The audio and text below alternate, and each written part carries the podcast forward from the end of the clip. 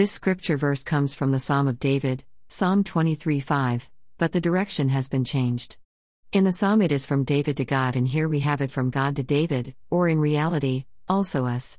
It's funny how easily we can get waylaid, distracted, and discouraged. That's funny as in not ha ha funny. Everyone goes through times when God seems distant or it appears that He does not hear our prayers or even worse, answer them. And sometimes, it feels like the last thing we want to do is pray or read God's Word. But, from experience, I know, that is exactly the time when we do need to pray and feed on God's Word. Sometimes our spirit gets hungry, and there is only one way in which our spirit can be fed, and that is to feed upon the food that God lays before us on His table. And sometimes we need to remind ourselves of the many times that we asked God to do something and how it was answered differently than we thought it would be answered, or later than we thought it would happen, or even after we had given up on it being answered at all. God's timing is not always our timing, and our timing is not always God's timing. And God's understanding is not always our understanding, and our understanding is not always God's understanding. And I know that I have repeated myself, but it is important to realize that we are talking about two different directions one from us to God, and another from God to us, just like the above illustrated verse.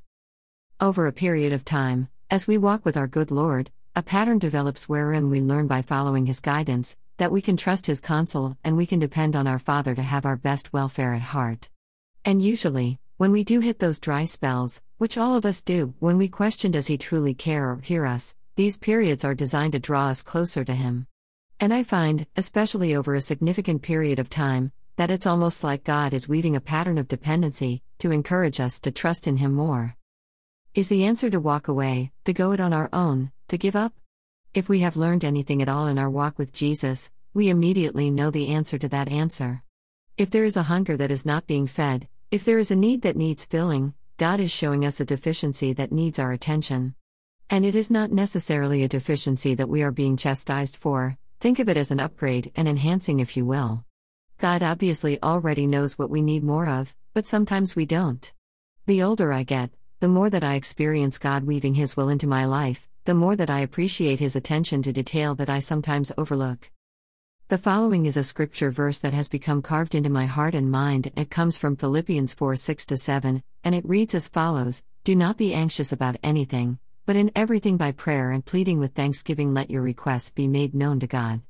And the peace of God, which surpasses all comprehension, will guard your hearts and minds in Christ Jesus. Did you catch that about anything?